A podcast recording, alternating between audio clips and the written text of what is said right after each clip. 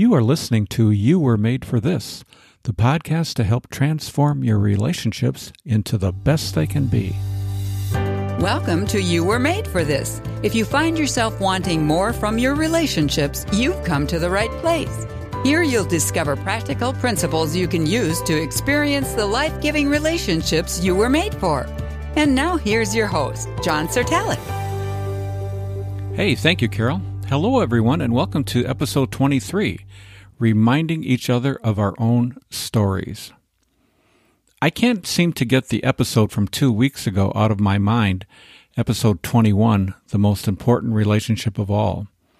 The relationship story I talked about certainly is an active part of my life, but it's the quote of the week that lately seems to be following me around wherever I go, like a needy lapdog. You may remember the quote we need to remind each other of our own stories. It comes from page 82 of the book I wrote a few years ago, Them. I'm seeing the truth of that statement all over again in new ways. I'm realizing how it can go a long way in giving us the relationships we were made for. Keep listening to find out how.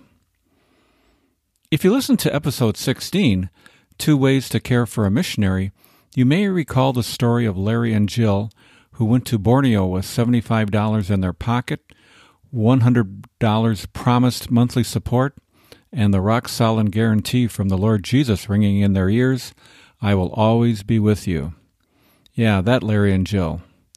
That Jill with her insatiable appetite for ice cubes, her one great weakness. Well, Jill recently wrote to my wife Janet to tell me how honored she felt to be mentioned in that podcast and also to remind both of us of another story about our relationship that while I remembered it, I never really think about it anymore. Here's what Jill wrote. One of my favorite memories that illustrates how you two love and care for your missionary friends is the Christmas story. Larry and I were transitioning from 33 years overseas in Asia to Florida a central location for our widening international travel and ministries. We were between homes. Okay, basically homeless at that point. And it was just a few weeks before Christmas, my favorite holiday, which you guys knew. So we showed up on your doorstep with our numerous heavy suitcases. You led us downstairs to the beautiful garden suite, complete with a live, decorated Christmas tree. I will never forget your thoughtfulness and generosity, just the comforting feeling of being truly welcomed and cared for by friends.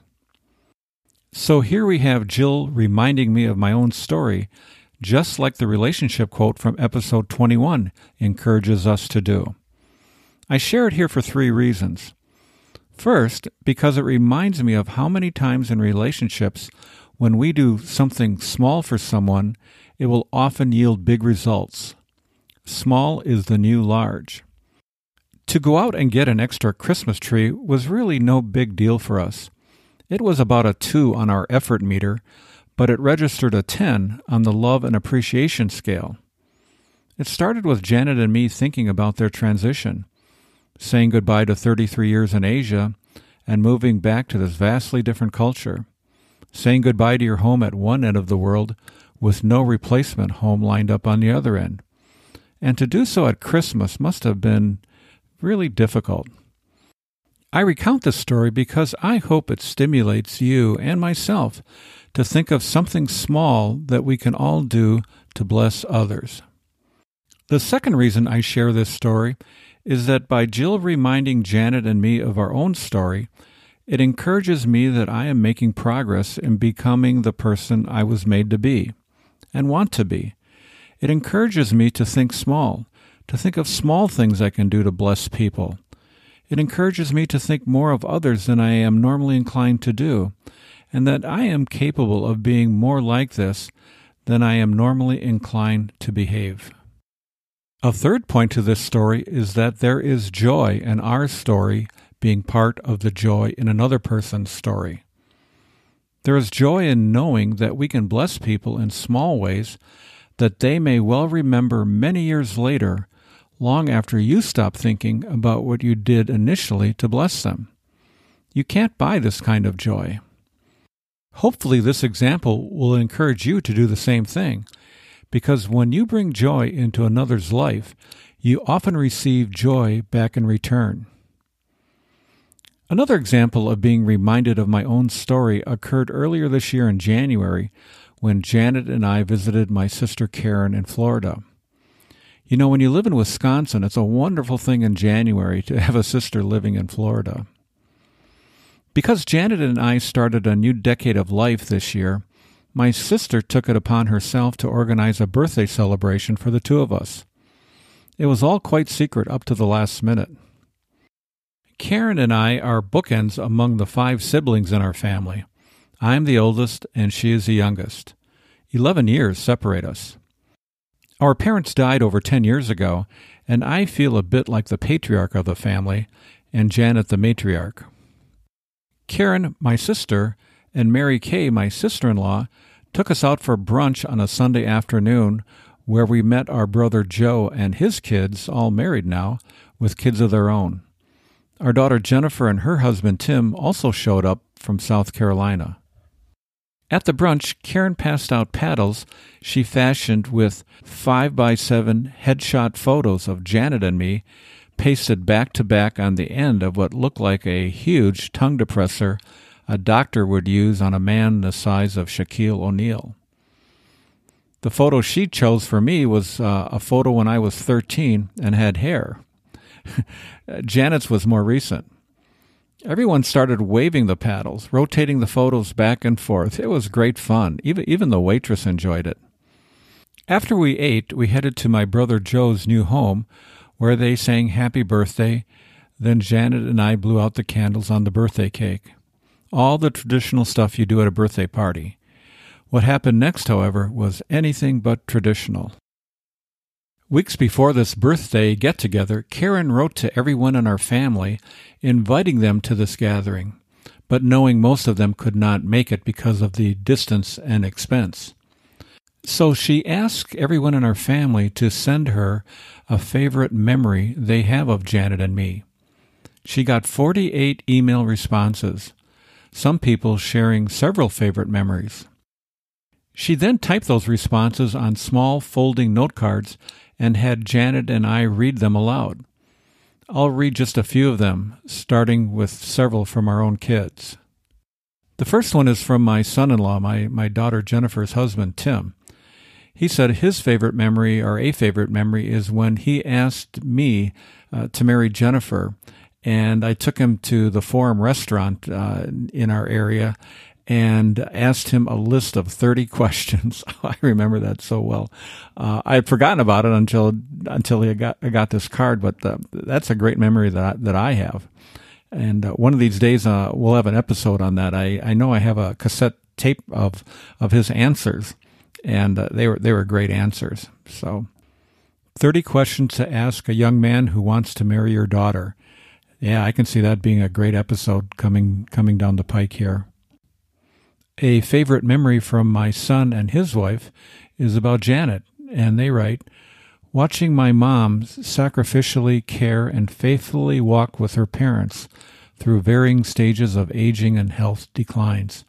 It's been a really long journey for Janet. Her dad had Parkinson's, her mother has had dementia, for many years, and it's it's taking its toll on Janet um, the thing that's encouraging is to see that Michael and Hope noticed. You know, not something that they talk about or that we talk about, but they noticed, and that's just uh, very encouraging to me that they are even aware of what's going on. Another one from my son and his wife is this faithfully doing our boys' laundry the first year of their lives as we struggled to keep our heads above water dealing with premature twins and sleep deprivation. You know, I haven't thought about that in years. The boys are 17 now, and I I vaguely remember Janet doing doing a lot of laundry for them. Um, but that that too is a great encouragement. That that story that they are reminding me uh, and reminding Janet of our involvement with uh, uh, their boys' lives in the very very beginning. Our daughter Jennifer writes the following as a favorite memory of hers. The time I was on Continentals back in college. I called you collect from South Africa, and we talked for about 30 minutes about how much I loved Brazil and wanted to move there. you you stayed on the phone for as long as I wanted to talk, and and uh, as if I were calling from next door. I cannot even imagine how much that phone call cost, but you never mention it. You are just happy to hear me uh, tell you about my adventure.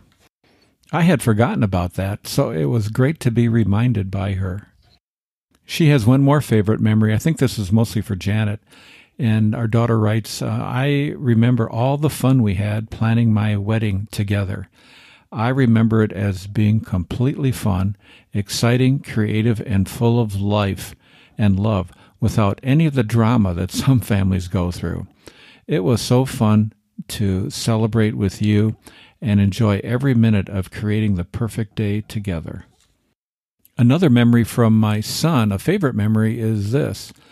My dad, appropriately so, yelling at me, not the umpire, after a Little League game in which I was being a disrespectful brat and poor sport on the mound. I, uh, I vaguely remember that.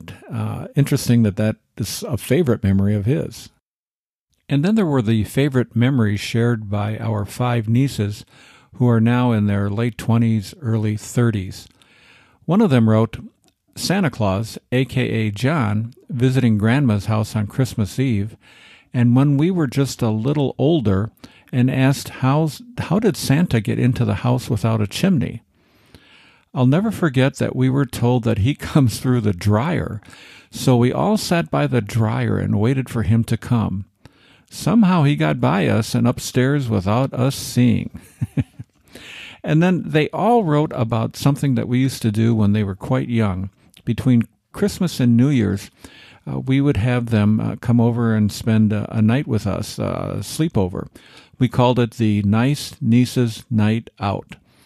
And it, w- it was really great fun. Um, it was our attempt to try to get them to uh, connect uh, with each other. One of them wrote, uh, I remember when they took us out to Old World, Wisconsin for a sleigh ride. This was something that, uh, like an early American settlement, uh, recreated. It was one of the longest car rides ever in my mind.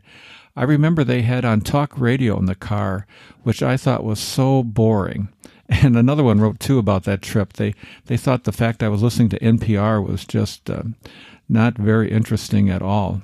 Um, but they but they appreciated it, and I haven't thought about this for years. And I often wondered did it really make any difference to them. Um, but apparently apparently it did. You know as they got older it was you know we stopped doing it because their schedules got busy. Um, but they were just all very complimentary about about that particular event from from their childhood uh, that you know our story is is is part of their stories. Another favorite memory all five nieces commented upon was Janet's cooking and the fact that they loved her spaghetti one of them said that uh, they they loved the the fact that she had these huge meatballs that they had never seen before, and they just they just loved her cooking. And then there are the favorite memories shared by my brother and sisters. My brother Joe commented upon the fact that I taught him how to play chess. Apparently, that was very meaningful to him. And then my sisters all had interesting things to say. One of them wrote the the following a favorite memory of me, uh, for me, is remembering John getting into college despite parental resistance and opinion. Yeah, I had no idea she was aware of the drama that was going on behind the scenes with, with that one. Another one was from a, another sister who wrote, uh, she remembered uh, as a favorite memory our apartment in college when Janet and I got married, and how we had stacked books, uh, our bricks rather, to make a wall, uh, actually a book bookcase, uh, in that apartment that that my sister thought was so cool. She said, "I also loved it when John sent home letters while in college. It was something to look forward to." I didn't know that she was even aware of that. And then finally, from my younger sister Karen, she wrote, one of her favorite memories was the time John was home from college and came to Chapman School to walk me home from second grade. It was about three blocks away. She said, I thought that was cool. And I do remember that. In fact, it reminds me of uh, that quote from one of our first episodes, the relationship quote about how at the end of the day we're all just walking each other home. And I do remember walking Karen home at that early age. What Karen did in organizing this event for Janet and me was to remind us of our own stories. Some of those, as I mentioned, I have no memory of, others I recall fondly. The whole event, this whole birthday event, did three things for me. One was to appreciate even more my younger sister Karen and all the work that she did to put uh, to put this together. Contacting everyone, methodically typing each of the favorite memories onto note cards, assembling the paddles with our photos.